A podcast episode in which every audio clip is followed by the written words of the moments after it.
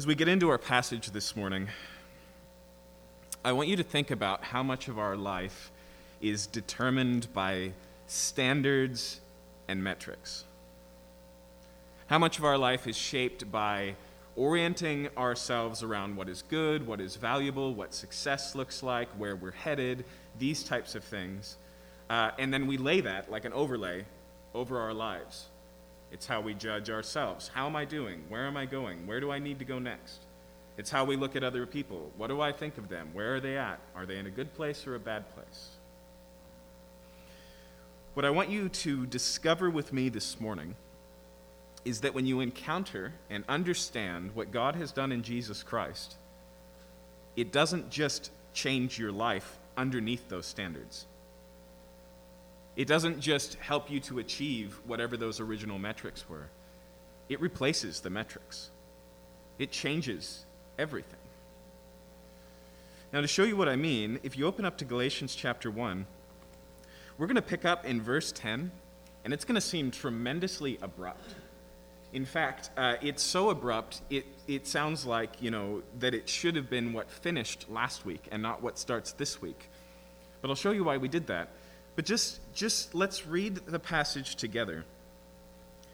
And I want you to watch for Paul's life before Jesus and after Jesus. I want you to watch for the standards that drove Paul.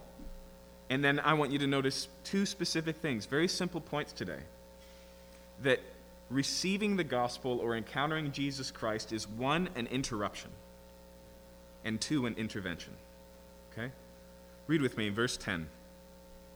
Paul, writing to the church he planted, churches he planted in Galatia, says, For am I now seeking the approval of man or of God? Am I trying to please man? If I were still trying to please man, I would not be a servant of Christ. For I would have you know, brothers, that the gospel that was preached by me is not man's gospel. For I did not receive it from any man, nor was I taught it, but I received it through a revelation of Jesus Christ. For you have heard of my former life in Judaism, how I persecuted the church of God violently and tried to destroy it. And I was advancing in Judaism beyond many of my own age among my people, so extremely zealous was I for the traditions of my fathers. But when he who had set me apart before I was born, and who called me by his grace, was pleased to reveal his Son to me, in order that I might preach him among the Gentiles, I did not immediately consult with anyone, nor did I go up to Jerusalem to those who were apostles before me, but I went away into Arabia and returned again to Damascus. Then, after three years, I went up to Jerusalem to visit Cephas and remained with him fifteen days, but I saw none of the other apostles except James, the Lord's brother. In what I'm writing to you before God, I do not lie. Then I went to the regions of Syria and Cilicia, and I was still unknown in person to the churches of Judea that are in Christ.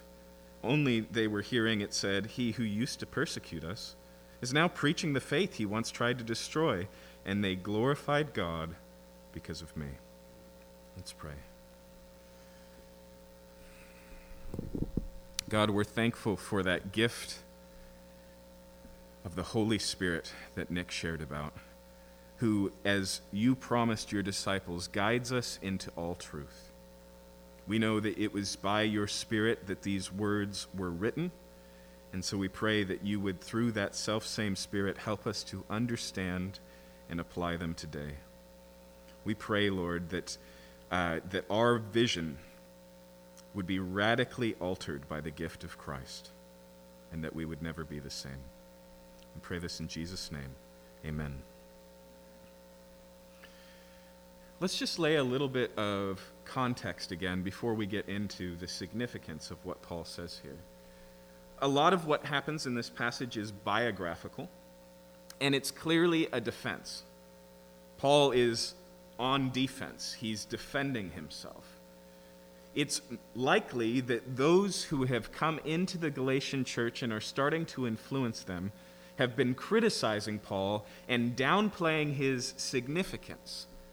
Now, unlike other letters like 2 Corinthians, where what's in question is Paul's apostleship, What's in question here is how he fits in with the church in Jerusalem. That's why it, seems strange, doesn't it? He takes all this time to say, I've not even really spent much time with the other apostles. You would think if he was trying to defend his authority, he'd go, Yeah, we're really close. But he does the opposite, and then he says, I swear to God, I'm telling the truth. I only spent 15 days with Peter, and I met James once, and that's it.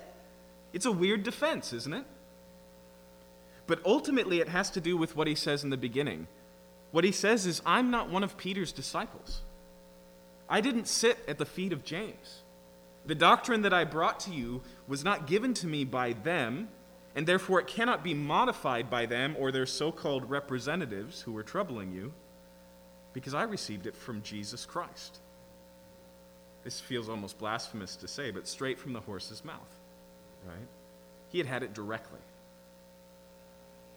But if we leave it there, then all we have in this text is a defense of Paul's apostleship. His goal is bigger than that.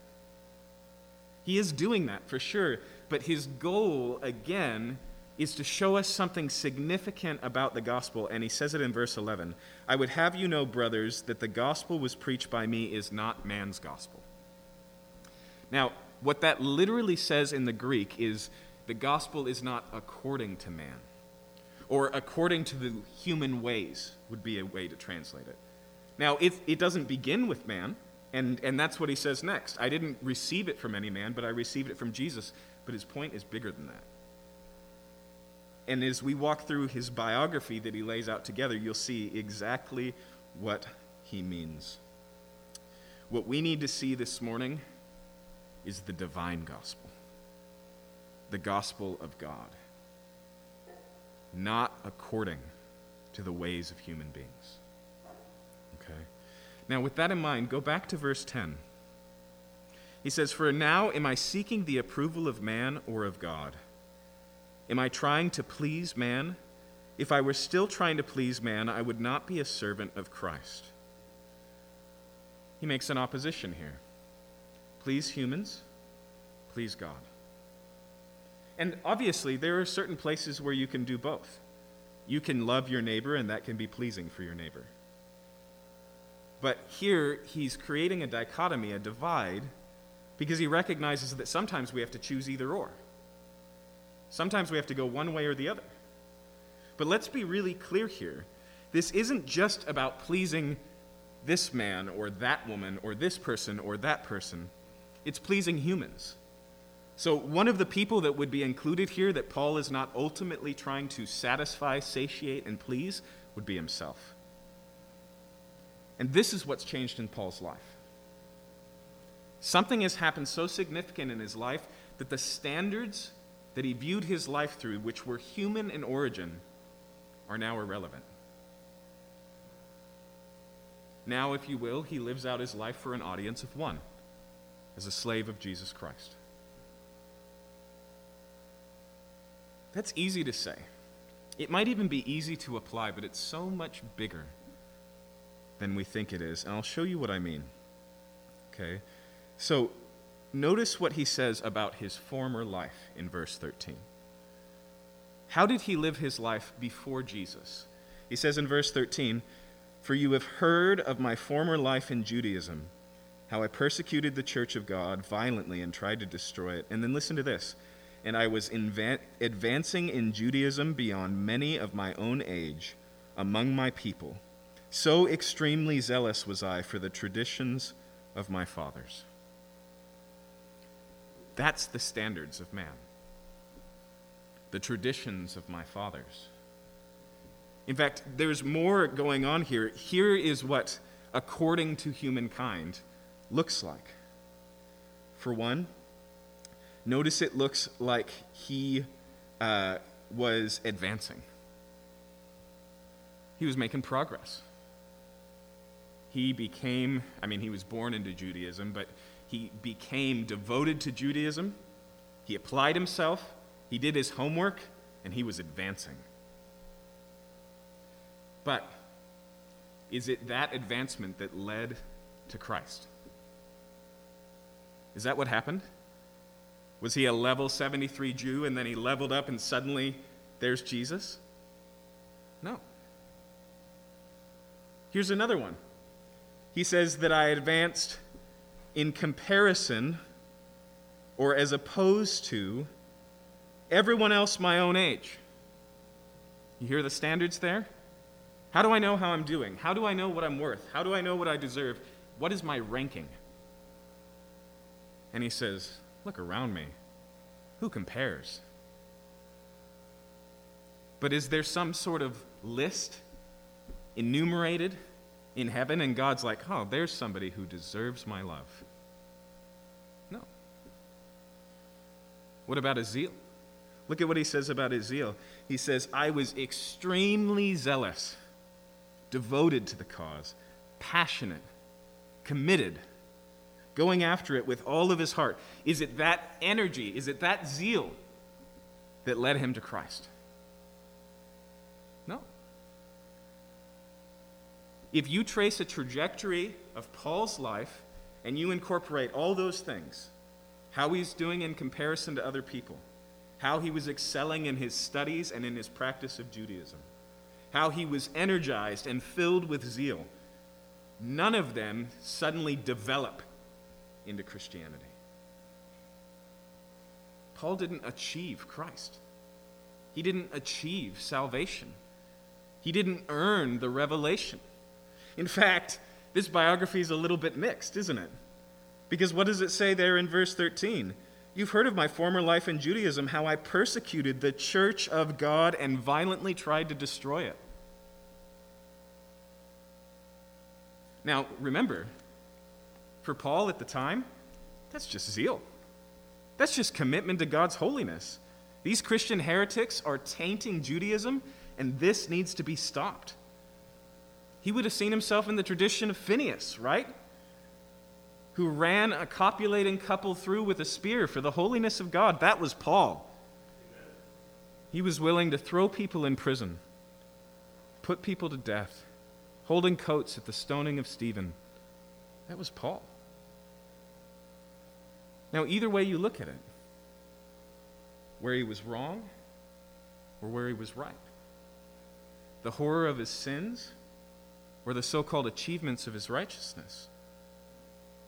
Either way, Christ is an interruption. In fact, look at how salvation comes to Paul. It's what he tells us next. He says this in verse 15 But when he who set me apart before I was born,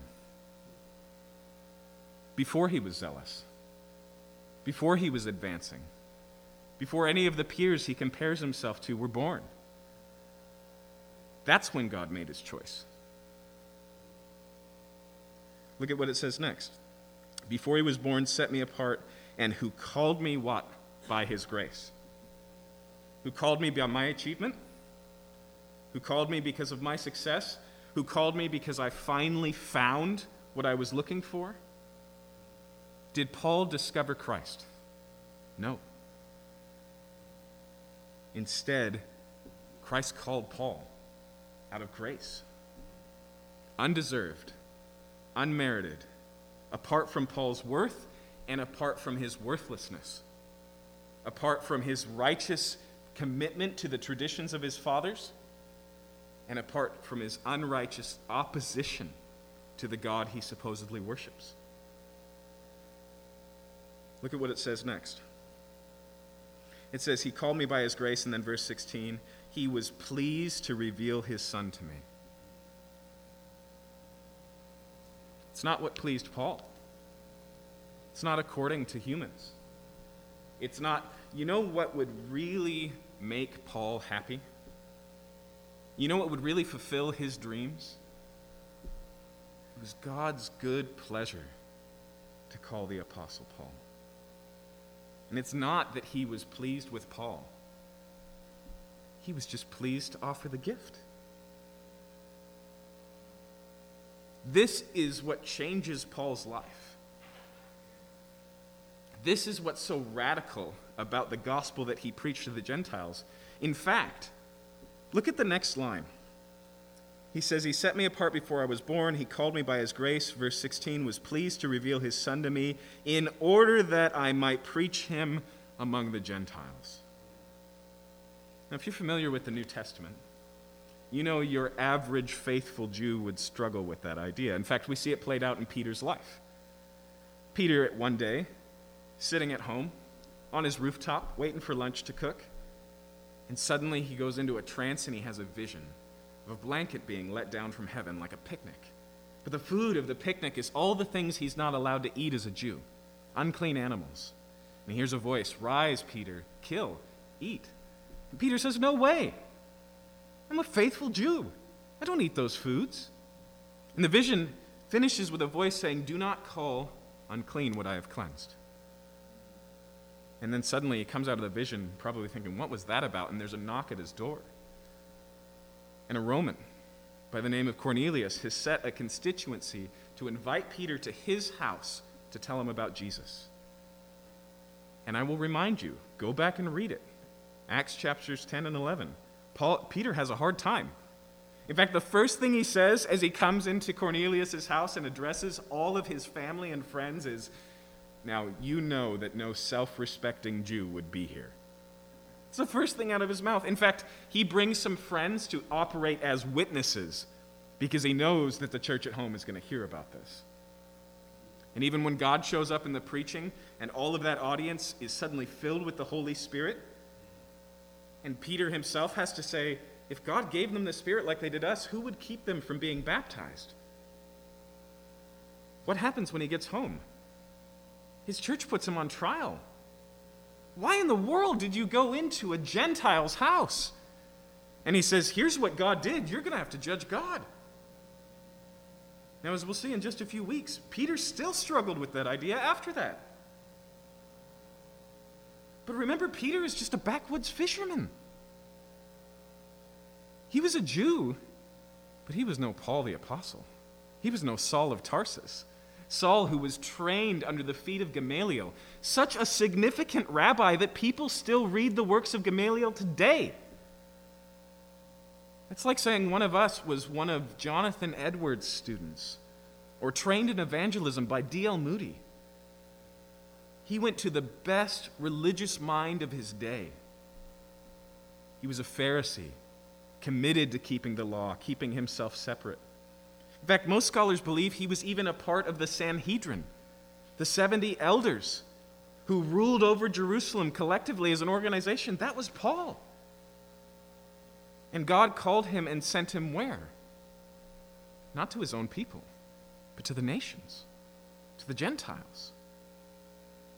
But the truth is, Paul knows himself after he encounters Jesus Christ that he was saved apart from his Judaism.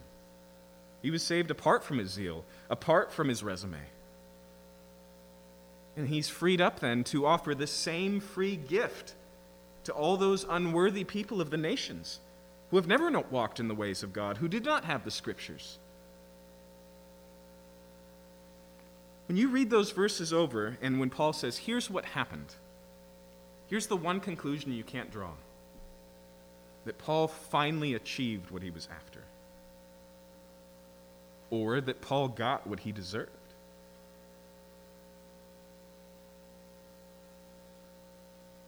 It was a gift. But here's the thing the problem is, oftentimes, even if we've had that same encounter, we bring Jesus back into the standards. We bring what God has done in His grace back into the according to man ways.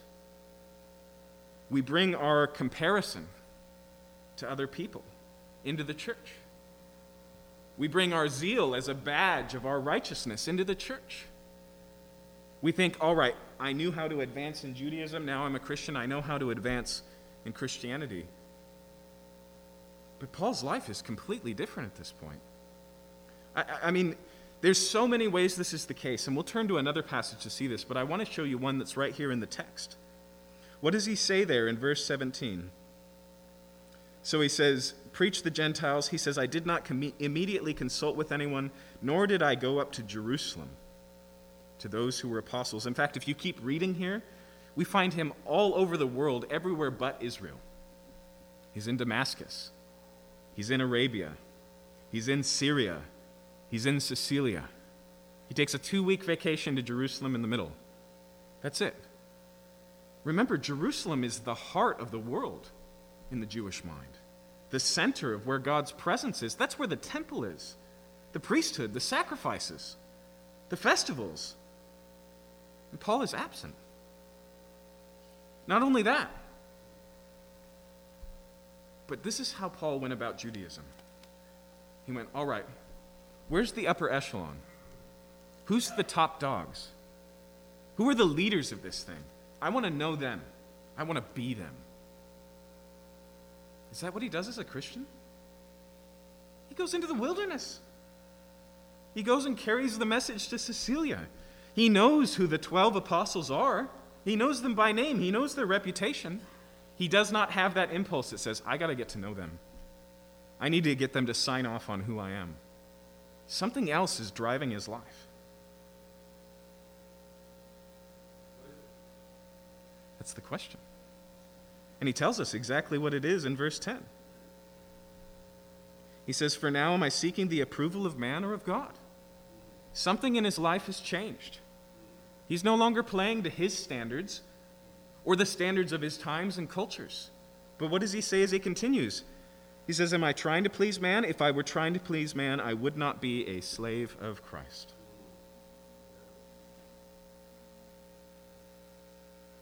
That changes things. In fact, it's more than this because it's not just about doing what Jesus wants. And I'll show you what I mean. Here, he only deals with his biography in terms of his defense as an apostle, as a so called student of Peter, as, as being, you know, a, a representative of Jerusalem who therefore, you know, stands under these other people from Jerusalem. But look at what he says in Philippians. Just turn in the New Testament a little bit further, past Ephesians to Philippians.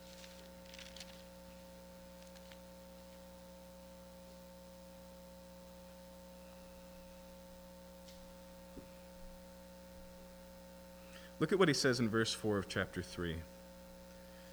He says, Though I myself have reason for confidence in the flesh also. Now, again, what does he mean, flesh, here? He means the human. He says, according to human ways, according to human standards, I have a lot of things to be confident about. Look at his list. This is his spiritual resume. He says, If anyone else thinks he has a reason for confidence in the flesh, I have more. Circumcised on the eighth day of the people of Israel, of the tribe of Benjamin, a Hebrew of the Hebrews, as to the law, a Pharisee, as to zeal, a persecutor of the church, as to righteousness under the law, blameless. But whatever gain I had, I counted as loss for the sake of Christ. Indeed, he says, I count everything as a loss because of the surpassing worth of what? Of knowing Christ Jesus, my Lord.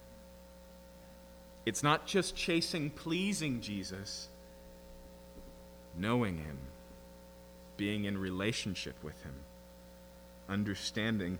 In other words, there's something about what God has done in Jesus Christ for Paul that is enough.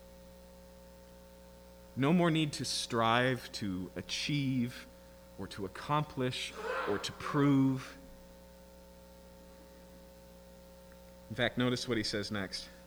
He says, I count everything as a loss because of the surpassing worth of knowing Christ Jesus my Lord. For his sake, I've suffered the loss of all things. I count them as rubbish in order that I might gain Christ and be found in him, not having a righteousness of my own that comes from the law, but that which comes through faith in Christ, the righteousness from God that depends on faith, that I might know him and the power of his resurrection and share in his sufferings, becoming like him in his death, that by any means possible I might attain the resurrection from the dead. It doesn't just achieve Paul's standards, it changes them it reorients them. Now, I want to be really clear here. If we just stop there, then we do rightly understand how great the gift God offers is in Jesus Christ a righteousness that's not our own, freely given at the cost of another, an invitation for forgiveness and salvation that we do not deserve and cannot repay. But that if we stop there, stops short of what the gospel is, and it definitely stops short of what happens in Paul's life. Let me use zeal as an illustration. Sometimes when we hear the gospel, when we understand the gospel, sometimes when we go, at, uh, go throughout our life, it's as if we won the lottery and never have to work again. It's like the get out of jail free card in Monopoly. It's like, oh, now nothing is expected of me, nothing is required. Take the idea of zeal. Paul says, Before Jesus, I was extremely zealous. After Jesus, was he lazy? He was. He was even more zealous. In fact, look at Paul's presentation of the gospel in Titus. Again, moving to the right through your New Testament. All of the New Testament letters that begin with T are side by side. So it's the Thessalonians, the Timothys, and at the very end is Titus chapter 2. This is one of my favorite summaries of what God has done in Jesus Christ. If you want to explain to somebody the gospel, this is one of the clearest and fullest versions in the New Testament. But I want you to notice what it says here, verse 11. For the grace of God has appeared, bringing salvation for all people, training us to renounce ungodliness and worldly passions, and to live self controlled, upright, and godly lives in this present age, waiting for our blessed hope, the appearing of the glory of the great God and Savior, Jesus Christ. Now, listen to this, verse 14. Who gave himself for us to redeem us from all lawlessness, to purify for himself a people for his own possession, who are what? Zealous for good works. Now you say, what's the difference? The difference is Paul was zealous for himself, zealous for his achievement, zealous for his notoriety, for his reputation, zealous for his boastability before people and before God. But now he's zealous for the good itself. That's the difference. Freed from the standards, freed unto love. I'm kind of spoiling the plot here. It's going to take us a few months to get through Galatians. But that's the message he has for the Galatians, too. He says, Do not use your freedom as a liability, as a way to the flesh, but enslave yourselves to one another in love.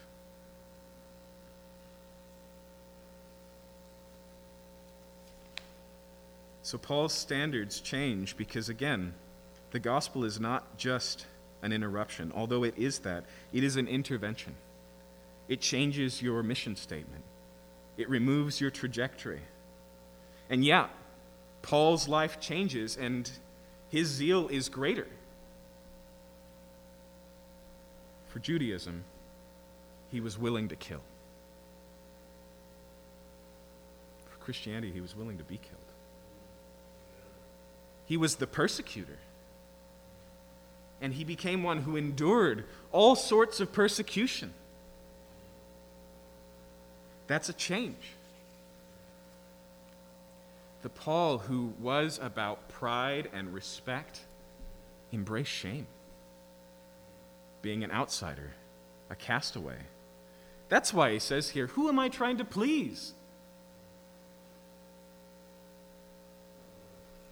But the place, the thing that that stems from, is understanding what God has done in Jesus Christ. When you get the gift, when the penny drops and you realize what God has offered us in Jesus Christ, it won't just ease you from your righteous efforts.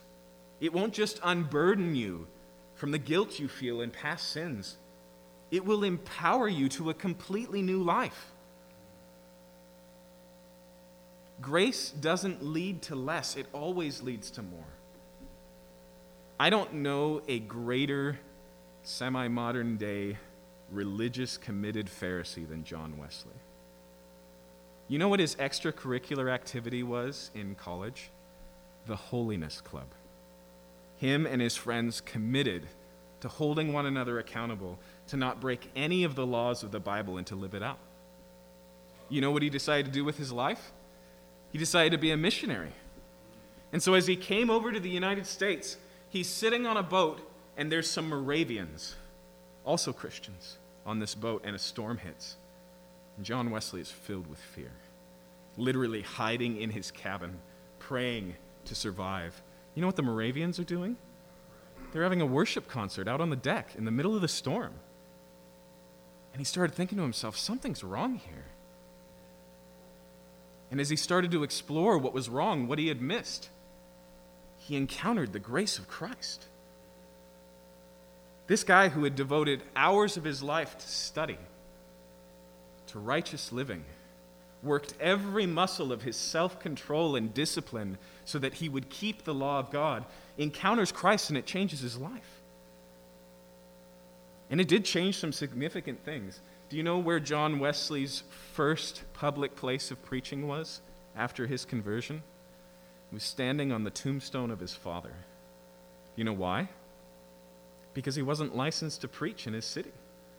And the church wouldn't let him use the pulpit. And if you read his journals, he always felt disgusted by outdoor preaching, and he did it the rest of his life.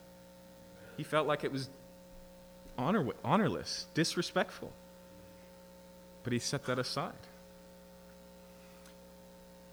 Late in his life, in the last decade, he preached sometimes 10 times a week, traveling more than 80 miles a day by horseback, from place to place, circuit riding. It wasn't less. The love of Christ compelled him, it was more.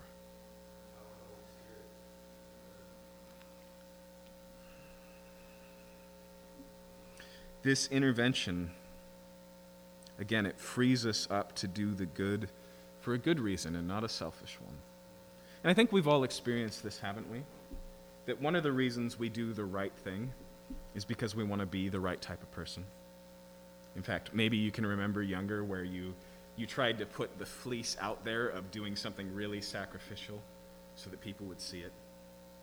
You know, maybe you waited until there was an audience. Or maybe you were like, you know what? I really want a bike for Christmas. So without asking, I'm just going to go rake the leaves. And then you don't get the bike and you're like, what the heck? Do you think Paul, in what he's talking about here, do you think as he was stoned and dragged out of the city, do you think he was still in that place of thinking, come on, where's the blessing?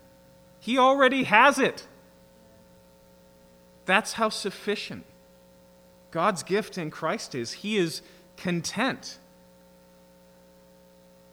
and therefore freed up to put everything on the table every ounce, every effort, but not to earn. One of the ways that I think it's well put is by thinking about the seven day week that God set up, right? You read J- uh, Genesis chapter 1 and 2, God creates on six days and he rests on the seventh.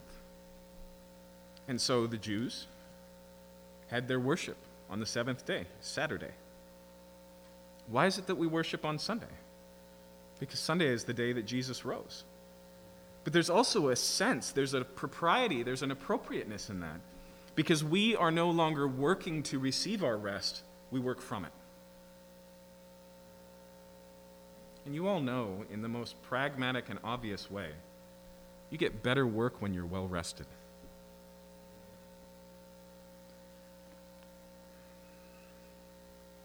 I'll, i want to show you the most significant transition here. This is, this is how you know.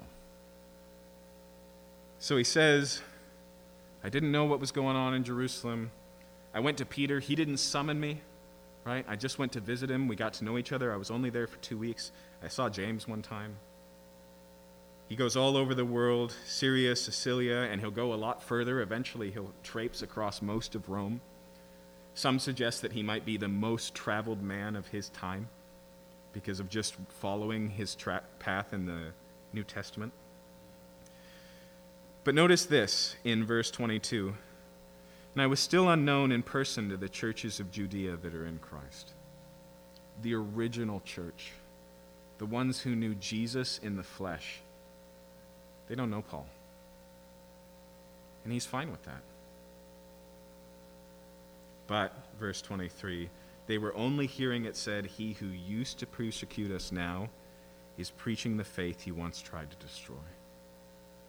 What was known was that Paul was different, that Paul was changed.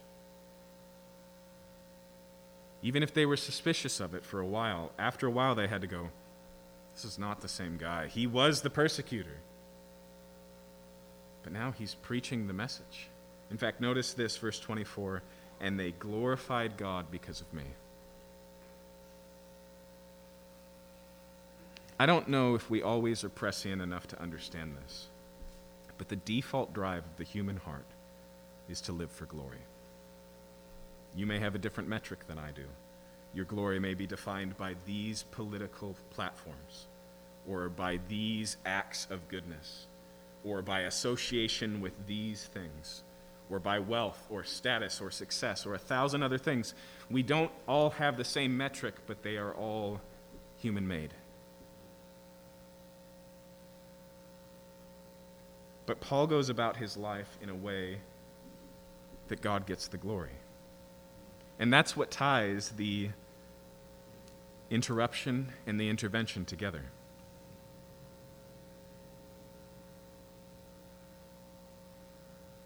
When Paul looks at his salvation, the fact that he knows Christ, the fact that he's been reunited with God, who gets the credit? Who does he boast in? Who does he glory in? Who does he thank? Paul doesn't see himself as traipsing into heaven, waiting for God to bestow a medal upon him and honor him for his good job. God gets the glory for that. And what about for his life after that point? What is he living for now? For the glory of God.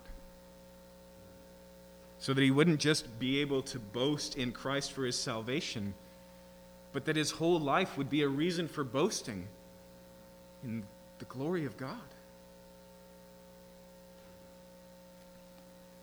That's the transition, that's the change.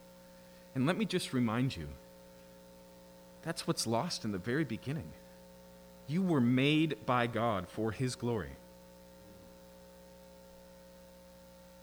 To affirm what he called beautiful, to affirm what he said was right was right to live as his representative on earth, ruling and reigning in his place. As the image of God. What does an image do? It images. But in the garden, we chose our own ways. And since then, we've been building statues of ourselves, resumes of ourselves presenting ourselves and demanding that everybody pay attention to us because we have earned or achieved.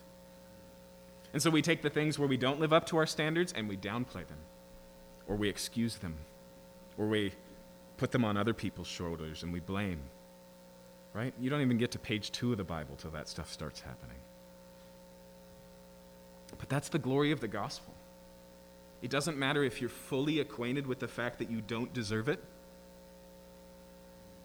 or if you think that you are on your way to finding it. If you're here this morning and you don't know Christ and you think that you just have to keep discovering and that you just have to work a little harder and you just have to figure out the right mechanics and God will reveal himself to you, let me just remind you that God is not the one who's lost. And it's good to seek God. But it's not the seeking that will find him. It's God seeking that finds us. And I know it's a paradigm shift. It's like moving, you know, from Newtonian physics to Einstein relativity. It doesn't make any sense till you make the leap and then you look back and you go, oh, okay. But also for us who are Christians this morning.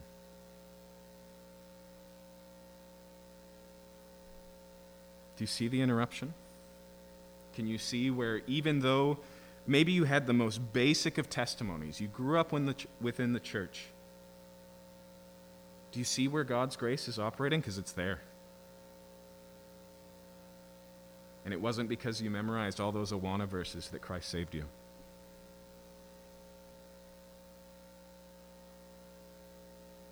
It's a gift. And because it is the greatest gift, it instills us with a gratitude and a freedom to live fully and completely, unrestrainedly, unabashedly to the glory of God. It doesn't just fulfill our metrics, it doesn't just compensate for where we failed based on our own standards, it replaces them.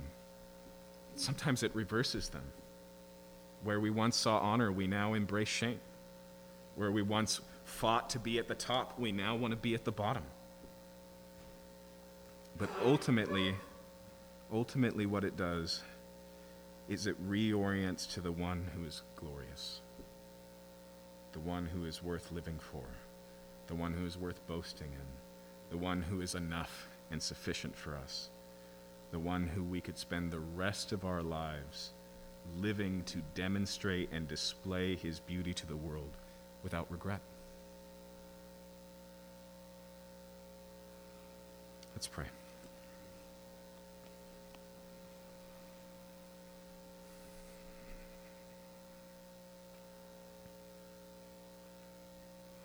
Father, I pray for open eyes and open hearts, that we would be able to see that our relationship with you is not just a trace of our development of our religious history, but you invaded and interrupted our lives. Before we were born, you took care of our salvation. You became a man. You bore our sins before we sinned them. And you've been at work drawing us to yourself, opening the door to us, stirring in our hearts. Even the word we read this morning in Galatians, that's part of your work of salvation, not just a record of the God who speaks, but a way that God speaks today. And I pray that the penny would drop for all of us, Lord. That in any place where we're still obsessed with or chained by the standards of ourselves or those around us, stuck in the rat race, keeping up with the Joneses, trying to earn what cannot be earned and can only be received. Or where we've been acquainted with your gift and we're just retired. Life is over. God, just show us again